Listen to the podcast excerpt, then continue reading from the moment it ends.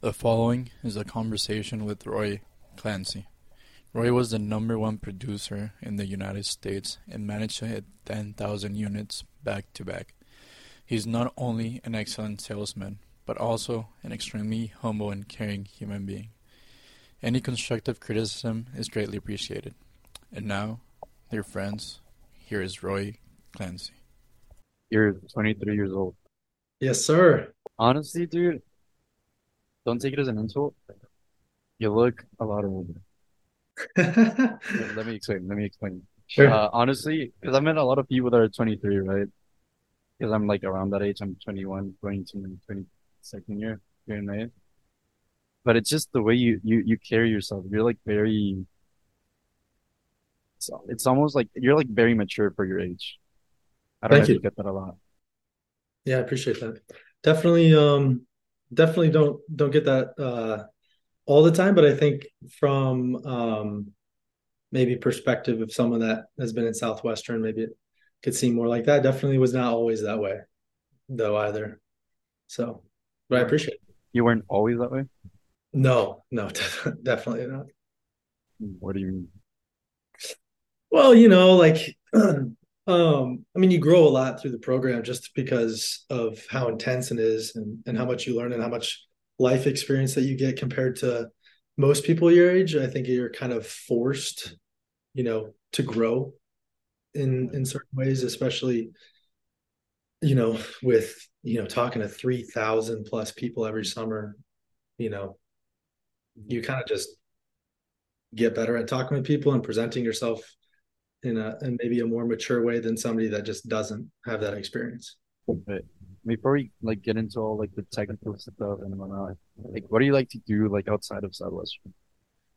Nothing. I only focus on Southwestern. No, I'm kidding. Of course. I like to have a good time, man. I love sports. I love pickup basketball. I love golf. I love spending time with my family. I come from a big family. I love hanging out with the boys. I like chilling I like doing cold plunge and hot tub. I don't like running, but I'm running right now. I like having a good time. I like going to events. Like here in Phoenix, there's a lot to do. So, we were at the waste management tour a couple weeks ago, going to Suns games or baseball games.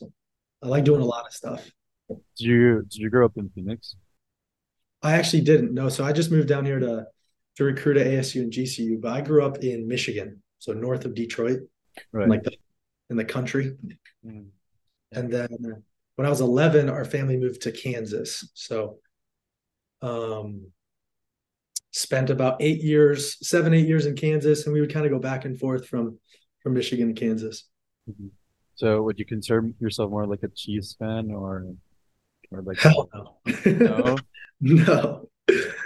No, I respect them, but I'm not a fan. I'm a big Detroit fan. Detroit everything. So Tigers for baseball, and then Lions for football, unfortunately. But we did have a pretty good end to the season, so I'm pretty jacked for what could happen next year. And then the Red Wings and I root for college. I go for U of M, so go blue. Yes. Are you keeping up with March Madness? Yeah, I am. I watched Kansas State won yesterday. They beat Michigan State, which I was happy about because I hate Michigan State with a passion. Did you watch the UCLA game? No, I didn't. Who won? It was a banger. Who'd they play? The Zags, right? It was Gonzaga. Oh, this was yesterday. Yesterday night. No, I didn't watch it because we were doing that meeting. I'm gonna check this. It came down to last 5 seconds, and it literally came down to a 3-pointer. Really, I gotta look this up. I was at the bar actually, and I was just having a drink with my buddies, and then out of nowhere, everyone started screaming. It won? Yeah, that's crazy. But yeah, wow, cool. Anyways, man, I wanted to ask you, you're the top seller here in the United States, right? Despite being so successful at such an early age, what keeps you so humble? How do you manage to stay humble? Well, that's a compliment. It's are you humble if you say that you're humble? But I think what brings me back to a lot of things bring me back to reality or back to, you know, being grounded, is, you know, true humility is just saying things exactly as they are, no more, no less. So like if somebody was like, so, Renato, you were the number one first year in the company last year. And you were like, yeah, I guess so. Like kind of, you know, that's like false humility. Mm-hmm. You can just say, yes, I was, you know, so there's nothing wrong with saying things as they are, but, at least that's my understanding of humility. But when it comes to that, I mean, I'm the last of 11 kids. So I grew up. Yes. So, there was definitely a lot of opportunities to, you know, if one of us came in high on our horse after like a big game or a big win, or just, you know, got too prideful or whatever, you can guarantee that somebody's going to knock you down and just kind of call that out. So nobody lets, in my family, they wouldn't let me get away with being like a, you know, coming back home from the summer and saying like, oh, I'm the best, you know, and all that stuff. My dad would just go tell me to mow the lawn, you know, or like put me doing chores and stuff. So it's hard to be like cocky or whatever when I know when I go home after the summer, my mom doesn't know what a unit is. And I could tell her I sold 3 units this summer and she'd be like, good job, you know, so they don't care. And my real friends don't care, you know, so I just, you know, it's great. It's awesome. But I don't, you know, my relationships aren't built on my results. Yeah, I completely understand that. But I mean, your mom doesn't know what a unit is, but she knows how much money you made. No, she doesn't. Oh, she doesn't? No. Really? She's never like asked you, or you just don't tell her? I just don't tell her. Because I don't think she doesn't really care. And, you know, she knows that I support myself and I'm independent. But I've never told her. Yeah, no, I mean, I feel like that speaks a lot about how, like, truly humble you are. Because I'm not going to lie, Roy, and I feel like I'm doing this to ask you some personal advice. For some reason, during the summer, like, I didn't really check my units, but towards the end, I knew I was, like, pretty up there. Because I would get, like, invitations to, like, talk and whatnot. And it got to me. I feel like it definitely, like, it boosted, like, my ego. Yeah. And it got to the point where it felt like I was better, not than like my org or anything like that, but I felt like it translated to the family, you know? Mm. And I think that kind of, like, messed up my last, like, 3 weeks, because I feel like those were, like, the hardest ones. I didn't want to, like, keep working anymore.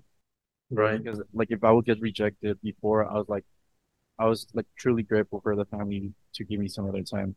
But then, like, towards the end, it was like, bro, I'm literally sitting down with you. Like, it almost became, like, selfish. Sure. Yeah. So yeah. How do you stay humble with the families? Like, how do you, like, I don't want to say, like, bring yourself down, because I don't feel like a family needs to, like, bring themselves to you. But how do you, like, meet, like, how are you just, like, at the level with that person? How do you, like, stay in, like, a mutual ground? Yeah, it's a good question. I think there's a balance with everything, you know, valuing your time versus arrogance is different. Mm-hmm. Do you know what I mean? Valuing your time is different. So coming into a family situation with the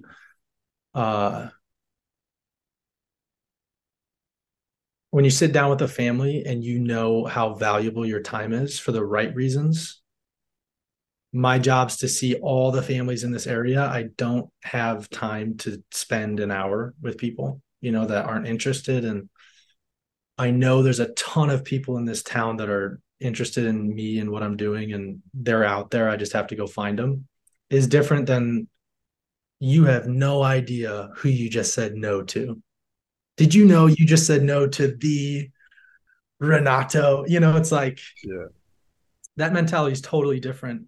One of them is service that you have to provide to all these other families that you just don't have time to waste. And then the other one is, how dare you not give me time? Right. And it's a balance because my first summer, I was not like you. You quadrupled my production from my first summer, almost. And that was one thing that I had to figure out or to realize. And I've made all those same mistakes too. You know, I've gotten way too high on my horse, way too prideful, thought about myself the entire sit down. I mean, everybody goes through that. It's just catching it and having the right people around you to catch it for you. Because it wasn't always me saying, oh, I'm being prideful, I'm being arrogant right now, I need to change that. Sometimes it was getting called out by one of my friends or my student manager, mm-hmm. and being able to take criticism well and feedback well, and realizing that you're not the man. Mm-hmm. You know, you're simply a messenger for a product. It's like God gave you a certain amount of gifts and talents to go work hard, gave you the ability to provide a lot of help to families. And there's going to be selfish reasons with everything. But I guarantee you, your best weeks, you were probably less focused on yourself and more focused on others. Oh, and you still had that time efficiency because you value your time. But you probably weren't arrogant or being rude or, you know, insert negative quality or character trait. Mm-hmm. You said that I quadruple your summer. How many summers have you done? I just finished my fourth. So how do you go from 1,000 units to 13,000 units? Yeah. So, we made a little bit less money than you guys did. So I sold 1,900 units my first summer, and I worked my tail off. So just for some statistics, I worked on average about 83, 84 hours a week. Mm-hmm. My first summer, I averaged about 400 calls a week, or 375, somewhere around there, and over 200 demo average, 215 per week, around there. I worked for 12 weeks. I just wasn't super intentional with those demos and with the time. And then when I did an honest audit of my summer, even though it says that I contacted 4,600 people and I gave over 2,500 demos, how many of those were actually intentional, where I was trying to spark interest, and how many of those were just trying to get a statistic? Does that make sense? No, yeah, I completely understand that, because at the first, obviously the way you classify a sit down can vary depending on who you're talking to. Right. For example, if I get a sit down and I just do my intro, that can be a sit down for me. And then for someone, for example, I talked to BB about this, and she told me that a sit down is when you go through the entire cycle, right? To her, that's what a sit down is. And then I was thinking about it, and she's right, because on paper it says that I had a lot of sit downs. That's why I feel like my closing percentage wasn't the greatest. But then she told me, yeah, honestly, that's probably not the actual number. The actual number of your sit downs is a lot less. Mm-hmm. So I completely understand what you meant by that. But when you say intentional, that's during your demo. What about your sit down? Or how would you actually, since I just briefly talked about sit downs, how would you classify a sit down? What's a sit down for you? I think it varies based on where you're at in the staircase. For me, I think it's important to get really good at just getting them. Getting sit downs, getting people that want to spend a couple minutes with you, and being persistent. Also for, the Sunday meeting recognition circle, you want to get a ton of sit downs for the first years to see that people are doing really well and they're getting a lot of sit downs. People are sitting down with people.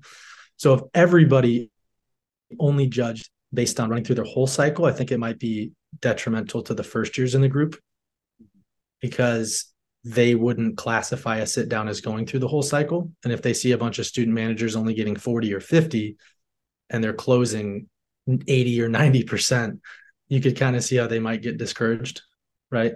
Right. It's like, oh, they're just way better at the job. Mm-hmm. So I think that's part of the reason why we count them as just getting people to spend time with you. My focus is laser beamed on buying situations though. So you were talking about, on my stats, I might count something as a sit down. In my brain, I only count it if I can get past like the buying atmosphere and they actually want to see it. Because if I go through the intro and they're not interested, then I'm going to qualify them and demo them quickly, and then I'll move on to the next one. So getting really good at that and getting really good at reading people, not being afraid of getting no's is important, because the more no's you get, the closer you get to your next yes, and the better you get at reading people. Mm-hmm. So to make a super short question incredibly long, I'd say it depends. Depends. Okay. And how did you jump from? I kind of going back, but how did you jump? What was the thing that let you go from an X amount of units to where you're at right now? So there's a lot of different things. Walk me through a lot of different things. If you want me to kind of go chronologically, I could kind of walk through mindset stuff before every summer and actual preparation or what I did. Yeah, let's go through that. Let's do it. So in between my first and my second summer, I wasn't just I actually decided to not re-enroll in school. And my dad's a business owner, so I decided to go cold call and work for him. So he sells heavy equipment machinery. Okay. And for an entire fall, that whole fall, I was cold calling and knocking on doors, trying to sell machinery that costs a lot more than our books, a lot more, right? And I had no warm leads. Everything was cold. Nobody knew who I was. I was this baby-faced 19-year-old trying to sell machines that are worth houses, So by the grace of God, I ended up selling two machines just from a cold call through a relationship that my dad had previously with the owner.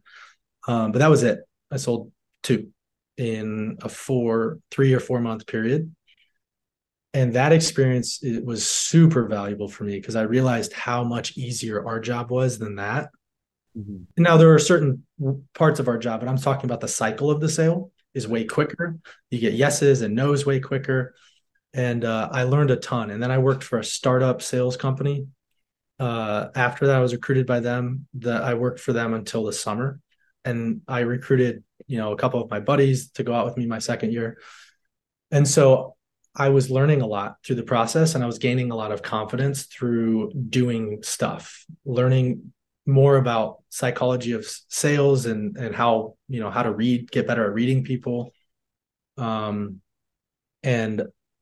I was pretty good at that startup business. We were setting appointments, a lot, and other people would close it.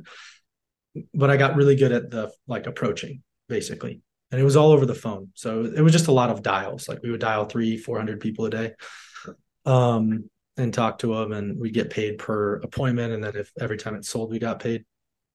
And then I was recruiting kind of on top of that, and we were working 11, 12-hour days. We'd get in at 9 and leave at about 8 or 9. So I was staying busy in between my first and my second year. And I had the confidence that I could do well because I had been working all year and learning a lot. And so my goal was to sell 6,000 units, which I'm sure your goal is probably higher than that. Mm-hmm. My goal was to sell 6,000 because I totaled up all my expenses and what I wanted to spend money on for the next year. And it equaled about 40 something thousand. Right. And then I added about a little bit more money, more units to that, because why not think big? And I needed to average 600 per week, but I had never done that before. So I talked to a bunch of people that had, and I decided that I didn't want any week my second summer below my best week my first summer, which was about 400 units. Right. And I did that. And then my third week out, I found out a way to sell 800 just by getting out of houses quicker and getting big on Facebook and getting better at closing people once they were over the buying line, and things started to click. I got better at referrals and stuff. And I wrote up about 8,000 units, delivered 5,700. So close to 6,000. And then I needed to work on solidifying sales because my cancellations were, my delivery percentage was 75%. And so going into my third summer, I made a decision because I was only going to sell books for 2 years and then I was going to move on. And I made a decision to stick around. And so if I was going to stick around, I wanted to do really well. And I wanted to really figure out how to do this job in the summer. And the second year, I set a goal to sell 12,000 units, or my third year. And I talked to a bunch of people that did it, talked to Edgar, Jack, Yessi Reyes, and countless others. I needed to increase my customers. So I found out in my canvassing chart what I needed to work on, and I hammered that. So when I would talk to people, I would ask them the questions that applied to my actual thing, right? My weaknesses. And yeah, the same goal as the summer before was to not have a week below my best week my second summer, which is around 900. And then that ended up happening.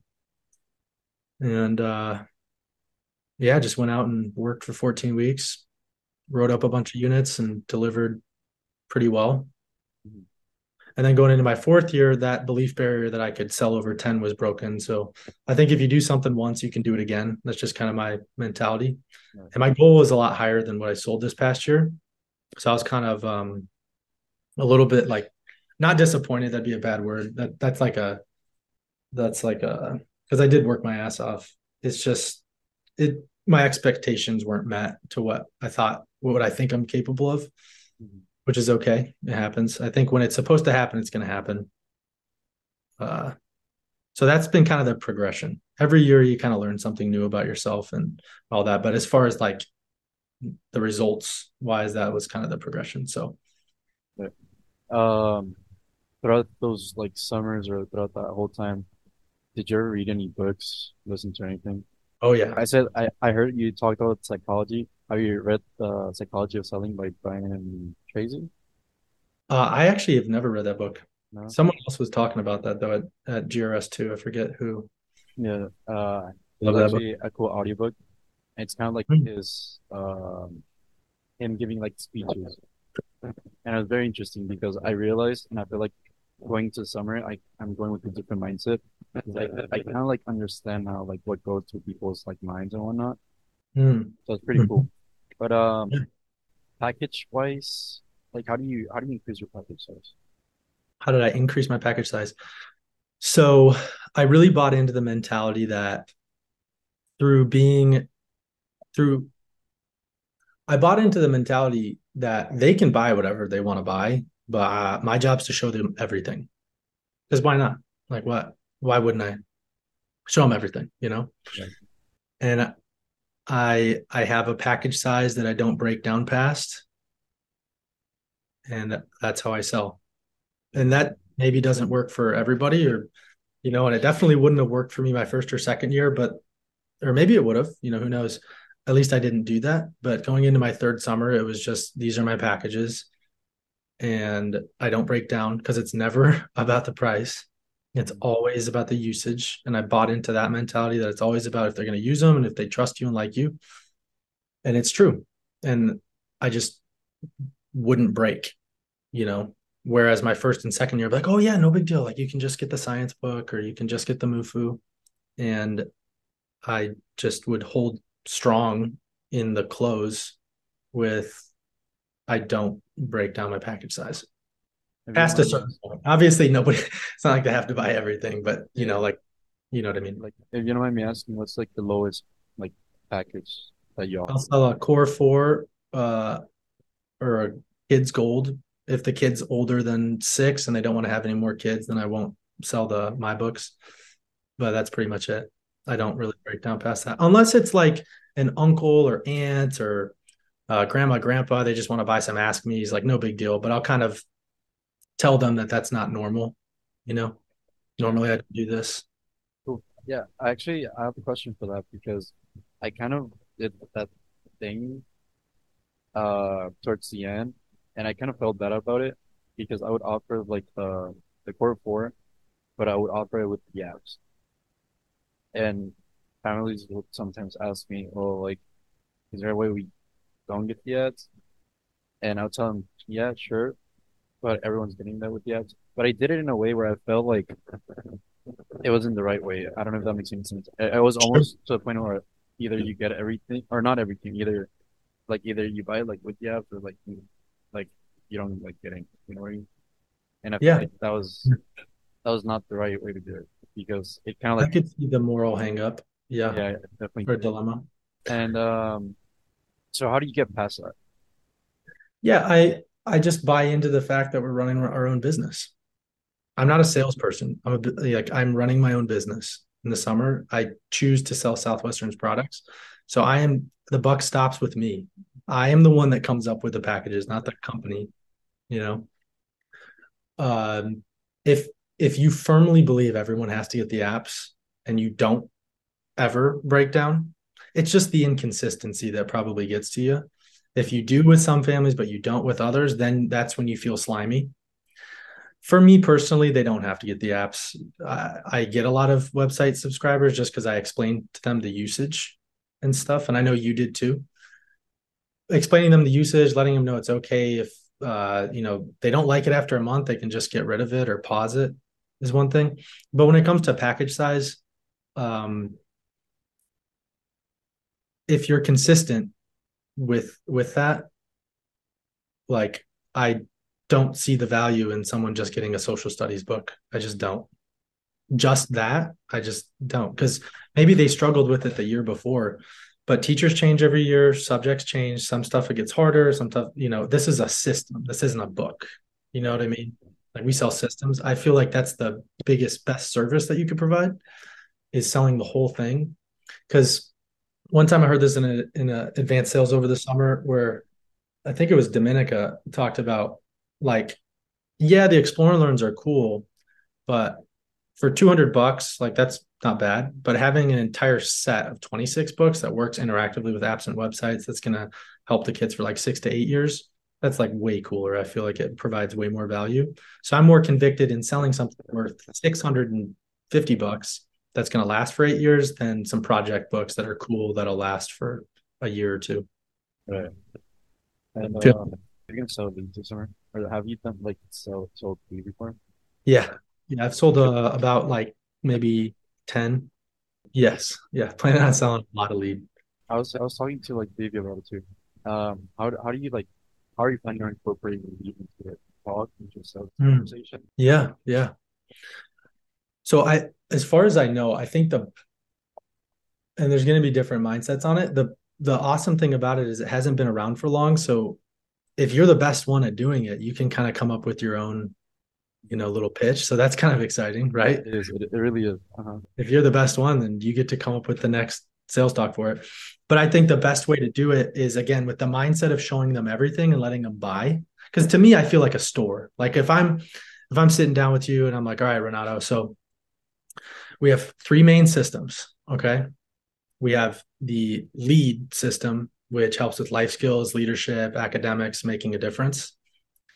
And then LEAD is essentially, most parents tell me that it takes a lot more than classroom knowledge to achieve your goals in life. Would you agree with that? I agree with that. So I guess, what are some things that you wish that you learned when you were in high school? Kind of get them talking about that stuff and then talking briefly about how it helps with finances or becoming the person you want to become or your character traits, skill building, all the important things that students don't learn. And then we have the academic system that helps them save time and frustration with everything in the classroom. And we also have the spiritual system for Christian families, which is the Bible set, right? I think that's what I got from Peter Petkov. I think that's the best way to pitch it is there's three main systems. It's like the trifecta that incorporates every single aspect of a kid's education. Like, could you name another thing that they would need? And then you let them pick. It's like if they're like adamant that they just want to see the academic stuff, yeah, I'll show them. And then I might show them LEAD at the end, right? Be like, hey, because it's only $75 more per month. That's not bad with everything that they're getting. And they can have up to 6 users in the family. That's like $15 per person. That's not bad at all per month. 100%. But people like I spend that easily on the subscriptions that I have that I don't even know about. Yeah, there's actually apps that help you like keep track of the subscriptions that you have. Yeah, maybe I should get one of those. You'd probably get one of those. you don't break down packages. What does your repos look like? It depends on this circumstance. So what would be the circumstance? I mean, like, for the most part, like, let's say they tell you that, let's say they give you the money objection. The money objection. Well, the first thing is to understand, and you know this too, it's a fugazi. It's a fugazi. It doesn't exist. I don't know, dude. It does not exist. There's no such thing as a money objection. Yeah, actually, just to like elaborate on that, I remember people like not buying the books, right? And but they would get the app, something like that, or they get one book and then the app. And I would get them like sign up into the EFP. And you know how when you sign up into the EFP, what I do is I do it through a mobile app, so you can like see, you can like glimpse through their accounts. So like I remember going through it, and she gave me a money objection, and then in her bank account she had like $50,000. Yeah, I agree. There's no such thing as a. Why you always lying? No, it's like, and sometimes in their brain, they truly believe it, you know. So, like, with anything, people will say reasons why they can't get it because they like being nice, and people never say what they mean or mean what they say a lot of the time, you know. And once you're convicted in the fact that the money objection is fairy dust, then it gets a lot easier to get down to the real point. So what you say to something like that, or what I've learned, all this stuff that I'm about to say, it is all regurgitated information, that stuff that I've learned from someone else. So I can't take credit for any of this. The best way I've found for myself personally to overcome it and say, yeah, I totally understand, Renato. You know, when I was over at the Moors, Dan was telling me that, you know, they're putting a new garage on the house and money's kind of tight right now with the economy. And his wife she's a teacher, so she doesn't really get paid in the summertime. So stuff's kind of tight. Is that kind of how you guys feel right now too? Yeah. So one thing that he was telling me is like, he really liked the how it saves a ton of time and frustration. Like, here's one part that I didn't show you, so you kind of show him another part. Does that kind of make sense? So I don't know. You know, let's say money wasn't an issue. Do you feel like this is something that the kids would use? And then if he says yes, then and he's like, yeah, it's just, you know, the stuff's tight. I'll say something like, well, you know, I definitely don't want you to get something. And I genuinely don't. I don't want you to get something the kids aren't going to use. But like the Moores were saying, Dan said that, you know, they'll spend money on Xboxes. They just got the kids iPhones for Christmas, and they'll spend money on stuff that they value. And when it came to something like this, he just felt like since the kids would use it and it would work for a super long time, that it'd be worth something like that. And I am super easy to deal with, super easy to work with. So every family that's wanted this or felt like they'd get the value out of it, we find a way to pay for it. I haven't had a single family this summer that couldn't find a way to pay for it if they truly wanted it. And that's true, because if you want something, you'll find a way to pay for it. It's like they found a way to pay for the cigarettes that they're smoking, or the trampoline that they just bought, or the 72-inch flat screen TV or direct TV, or the shoes that they're wearing. You know, everybody, you look around a house, you look for buying signs, you know, and you'll find them. You'll see tons of stuff. So just relating it to another family, showing them another section, asking the hypothetical question of, well, if that wasn't an issue, is this something that you would buy? And you can even say that, you know, I find the more direct you are, the more people like you. It's almost like you're cutting away from like the bullshit, like, yeah, right? Yes. And people genuinely like honesty. Yeah, clearing the table. Like, that'd be, you know, it's like if you're talking to a girl or something, if she was really into you, but her dad didn't approve of you, it's like girls in high school. Okay. Does a girl ever break up with her boyfriend just because her dad doesn't approve? Usually not. If her dad was like, sorry, I don't like him, you can't date him, she probably wants to date him more now because of that. So if she were to tell you, sorry, my dad said that we can't, she's probably just not into you, and she's just using that as an excuse. You know, it's the same thing with the money objection. It's like people don't always mean what they say or say what they mean. And sometimes they trick themselves into believing it, but the root of the issue is not the money. So let's say they tell you that it's like that the kids aren't going to do it. How do you deal with that? The kids aren't going to use it. Yes. I leave the house. All right. So I'll re-explain, you know. But I tell them from the get-go, Billy, if you don't think you're going to use this, you know, that's a buying atmosphere. You know, I'll be excited as possible, but if he blank stares me in the eyes and goes, no, I like that. I actually like that.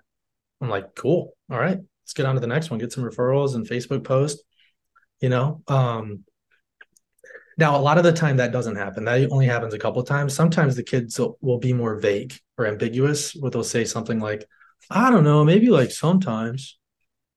What if it's more like the kids are saying that they're going to use them, but the parents don't trust the kids, you know? And okay. The parents saying that they don't think the kid is going to do it. Okay, maybe it's not always that they don't trust their kid, but maybe they think that they don't trust you because maybe you didn't give the kid a good buying atmosphere before showing them. And sometimes you do everything right, but there's still that hang up. You know, so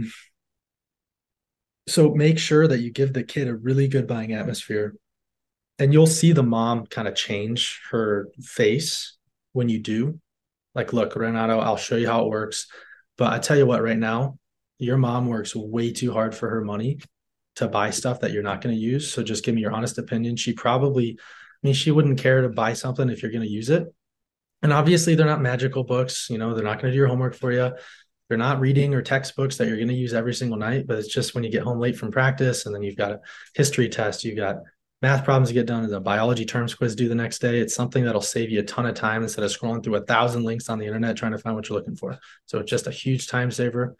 And this is something that if you feel like you'll use it, I'm sure your mom wouldn't mind buying it, but just be honest with me because she would probably hate to collect more dust. Or get more dust collectors.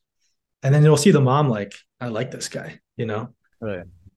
So make sure you're doing that first of all. But if she's like, I don't know if he'll use it, then maybe you haven't done the best job of explaining it.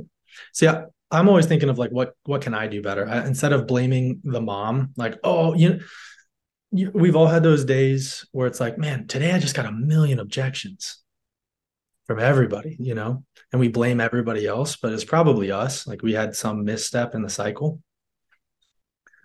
So I'm always thinking like, how can I do better to relieve pressure? That's number one, relieve any pressure or tension in the room, and give a really, you know, that's part of relieving pressure, just giving a really good buying atmosphere, being convicted, telling good stories. And if I'm doing that stuff right, usually I'm doing really well. But if I'm putting a lot of pressure on parents and families, then I'm probably not. And you probably feel the same way too, right? No, yeah, for sure. And I think going into my second summer, that's definitely something that I'm like gonna do throughout the summer. Because during my best weeks, it was when I genuinely had fun with the families, and there was no such thing as pressure. Right. And then I think my worst weeks, not in terms of results, but in terms of like morally. How I felt, it was definitely more because I felt like maybe I was putting a little bit of pressure when I'm shooting. Yeah. Roy, what's your favorite part of the sales talk? Oh, my favorite part of the sales talk is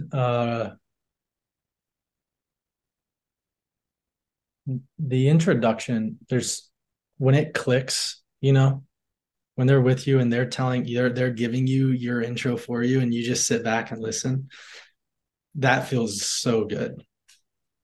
When like names are clicking, you're with them, you're in flow, and, you know, they're telling stories about their friend's experience with you and talking about like when they just give you all the reasons that they want to buy and why they want to sit down with you and all that. In the introduction, and it feels like you don't even have to demo, and sometimes you don't even have to demo, and you just close them. That's awesome. You're super. Yeah. Really? I mean, you might like explain the idea and stuff, but if like Jack Wheeler talks about a story of, you know, people buying just because there's stories, plural, of people buying just because everyone else is getting it and they trusted their friend. And And if you haven't had that experience, it's a fun thing to try. You know, I remember Dan Moore speaking at our Sunday meeting, my third summer in, I think it was in Maryland or Pennsylvania or something. And he said, you know, it was kind of, I think it was week 5, week 6 or going into week 6. And he was talking about trying new things, you know, like have the kid, while you're doing the demo, give the kid the book and have him try to find it, or give him your iPad. And I find that works in a lot of situations too, the mom actually seeing him using it. And then one little game he had is like, try to close somebody without showing them anything, just selling an idea, getting better at selling the idea and the feelings. And I would suggest to do the same thing too. Try that this summer. Like try to sell a gold package without showing them anything. Like that's super fun. Little competition with friends. Yeah. Yeah. It's fun. You briefly mentioned flow. I feel like I had a glimpse of it throughout the summer. Those moments where everything's just clicking, you're having fun with the families. There was times where I would knock on doors without any self-talk, because I was just so in the moment. I was just going into the next one. I was just in it.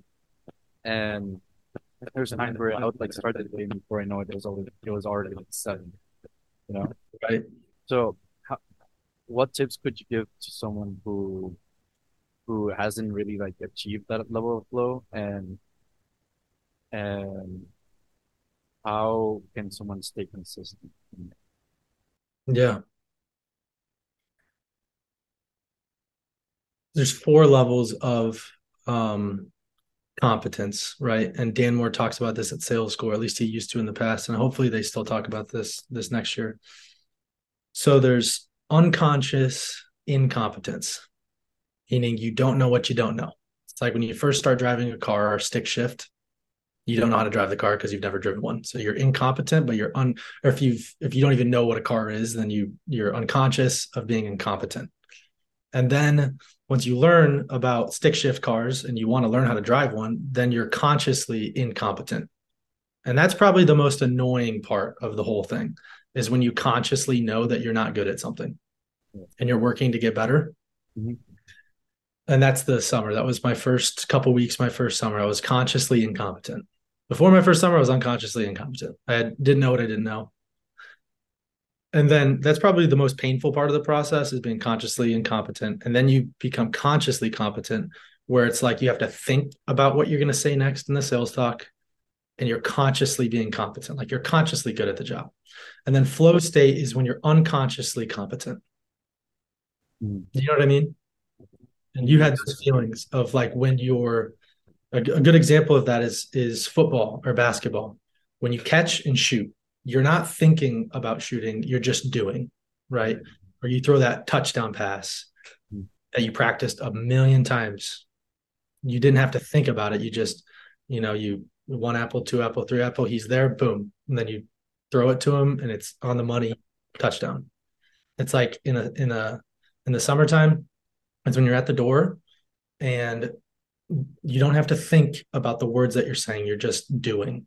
It's flow state to me is the mind has no place in flow state. Do you know what I mean? Yeah. Thoughts have no place in flow state. You completely lose track of time, yourself. Yeah. I know what you mean. It's and how to get into flow state is number one, work and practice a ton and give it time.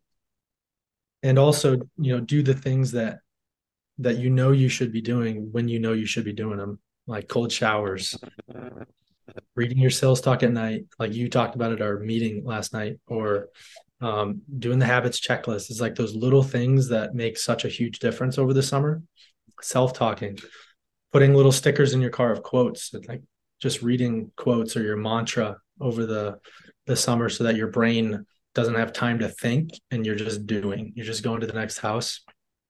And I'm sure you've had moments like you were talking about where the sales talk just flows. Everything is perfectly lining up with each other. You're answering objections without having to think of a good story to tell. It just flows right off the tip of your tongue, and everything just is kind of, regardless of if they buy or not, you feel really good because you're unconsciously competent. And that's why sometimes it can be hard to explain unconscious competence before somebody's actually gotten there. You know, I never really understood what is flow until you're in it. And it's kind of hard to explain, but that's probably the best explanation I've ever heard from somebody is when Dan talked about the four levels of competence. It's almost like, it's weird to explain, especially because I'm pretty sure you went through this. Have you ever watched like Dragon Ball? Which one? Dragon Ball. Dragon Ball Z? Yeah. My brother was super into that, but I never got into it. So there's this thing they call like ultra instinct, which is basically kind of like being in a state of flow. But I'm like, it's just, there's times where you already know the objection they're going to give you, and you can just tell by like their body language. You know what I mean? It's very weird. But I think your goal is 20,000 units this summer, right? Yes. Yeah, I saw it on your phone. What is one of, or like, how are you preparing to 20,000 units right now? Recruiting, doing a lot of prep with sales, and focusing on just a couple things. I'm a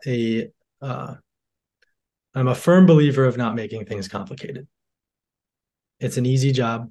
If you've done it once, you can do it again. I know the metrics I have to hit to be able to hit it. And regardless of if I hit it or not, you know, it's not in my control completely. So I can control my attitude. I can control my effort and obviously my prep and all that stuff. Doing cycles, memorizing my sales talk, looking through past stories from the past summer, coming up with photo albums, and mentally prepping myself, you know, through doing things that I don't like to do, because that's what the summer is, a culmination of small things that you don't like to do. Usually that's what it's like when you wake up. Shane Blick, my student manager, talks about, or he's my sales manager now, but talks about, I just totally lost my train of thought. It'll come back. But anyway, so yeah, just doing those little things that are going to compound over time, and small things that give you confidence, and confidence anchors, visualization, and just leaving it, you know, for me, I believe in God. So just leaving it in God's hands and just doing my best. It happens. And I wanted to ask you, Roy, besides like technical proficiency, I would say, what is like the thing that separates like you, Peter Petro, to like someone like me who's like in the like 4,000, 5,000? Well, you just finished your first summer. So experience. Right. And things take time to marinate, and you had a way better first summer than I did, you know? So everything happens perfectly when it's supposed to happen. I can't speak for Peter. You know, he's an awesome guy. We're good friends. I can only speak for myself. And I think for me, I genuinely have gotten to a point where I enjoy doing the job, you know? But yeah, I genuinely enjoy the job. I enjoy the interactions with families, and like, I have a lot of fun, like a ton of fun out there. For me, that's important. You know, when I'm having fun with people and I feel welcomed and I'm like goofy in myself, then I find that most people are pretty receptive. I have a lot more fun. They have more fun with me. They like spending time with me, and I do well. And then I want to do it. And then I'm like, I get that dopamine rush of like having fun with people and you know, making fun of myself, or doing like the trip approach or the third person approach. I think the job is, people take themselves way too seriously over the summer. And I think that's like everyone's Achilles heel. I know it was for me. And until I learned how to not take myself too seriously on the field, for the most part, taking my goals seriously, taking the job seriously, being a professional, but not taking myself seriously, and finding that thin line is probably the biggest differentiator. Yeah. And like, what advice would you give to someone who doesn't really enjoy work, like, here? Because I'm gonna be honest with you, like I said, like I had a really like said towards the end, I just honestly, I would wake up and just get in the early. Yeah. What a great opportunity. What a great opportunity to do something that you don't enjoy doing, to learn how to enjoy it. You know, it's everyone's getting better at this. I'm getting better at this. I've by no means at all mastered this, but I think if two people can do the same thing, one of them enjoys it, one of them doesn't, then it's not the thing that's the issue. It's the person. And I've definitely had times this past summer where I didn't want to be there. You know, I'd rather be doing anything else than what I'm doing currently sometimes. And what a crazy idea that you're doing this right now, but you'd rather be somewhere else. Like, that's insane, because you're not doing that other thing. You're doing this and you're choosing to do it. So how crazy is it that you'd want to be doing something else? Because you're physically not doing something else. That's just torture, you know? But it's a great opportunity, because there's going to be so many things in life that you don't want to do, but you're going to have to do them, like your duty as a person, or like if you want to have kids one day, I'm sure the 1,000th diaper that you change, you know, you probably don't want to do it, but you've got to do it. Or if you want to build a business one day, there's going to be a million things you're not going to want to do, especially when you're first starting out, that in order to accomplish that goal, you got to achieve, you're going to have to do them. And like, one of my favorite book-filled mantras is, or one of my favorite like quotes is, the person that learns how to have fun, not selling books, checkmate on the summer and checkmate on life. If you can learn to have fun not doing well at something, you're invincible. Like, think about that. You can learn how to have fun not doing well at something, then no one can get in your way or in your path. You know what I mean? I know what you mean. You briefly said the word duty. Roy, what do you think is your purpose in this life? I think my highest calling is, and I'd say the same for everybody, is in the service of others and becoming the best version of ourselves and reaching our full potential. It's like, you know, the Bible talks about the parable of talents, that, you know, one man buried his talent, the other one, you know, other people multiply their talents.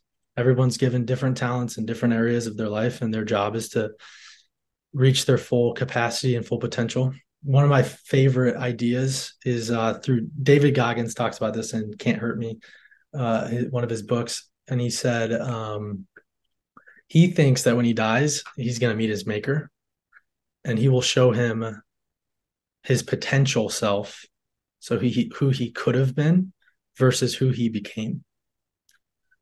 And he wants, when that moment happens, for, obviously this is impossible because God's all knowing and omnipotent, but he wants it to be God's even shocked by who he became, you know, whoa, I didn't see that. I didn't know this was going to happen.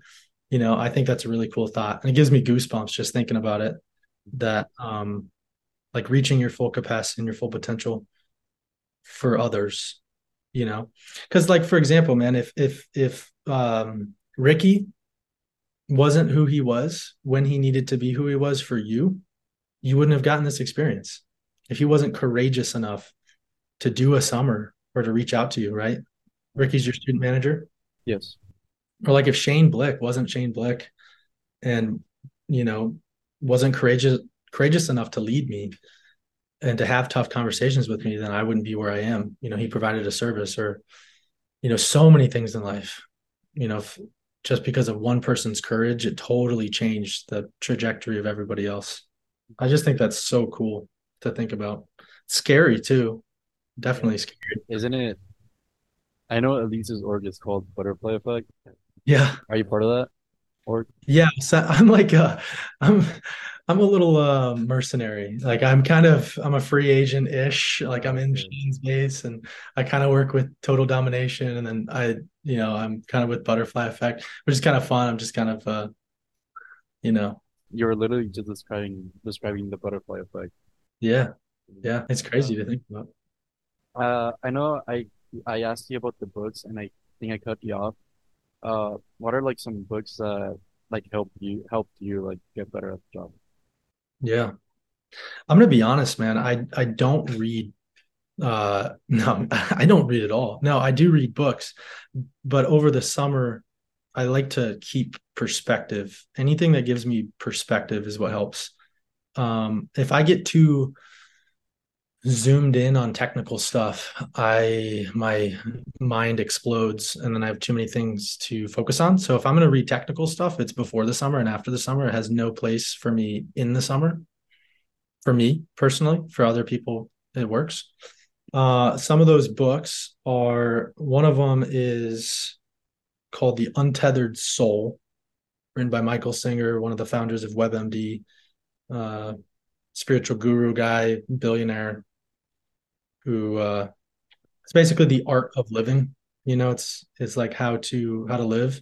And he has a lecture series called the Untethered Soul Lecture Series Collection. I think there's 11 volumes total.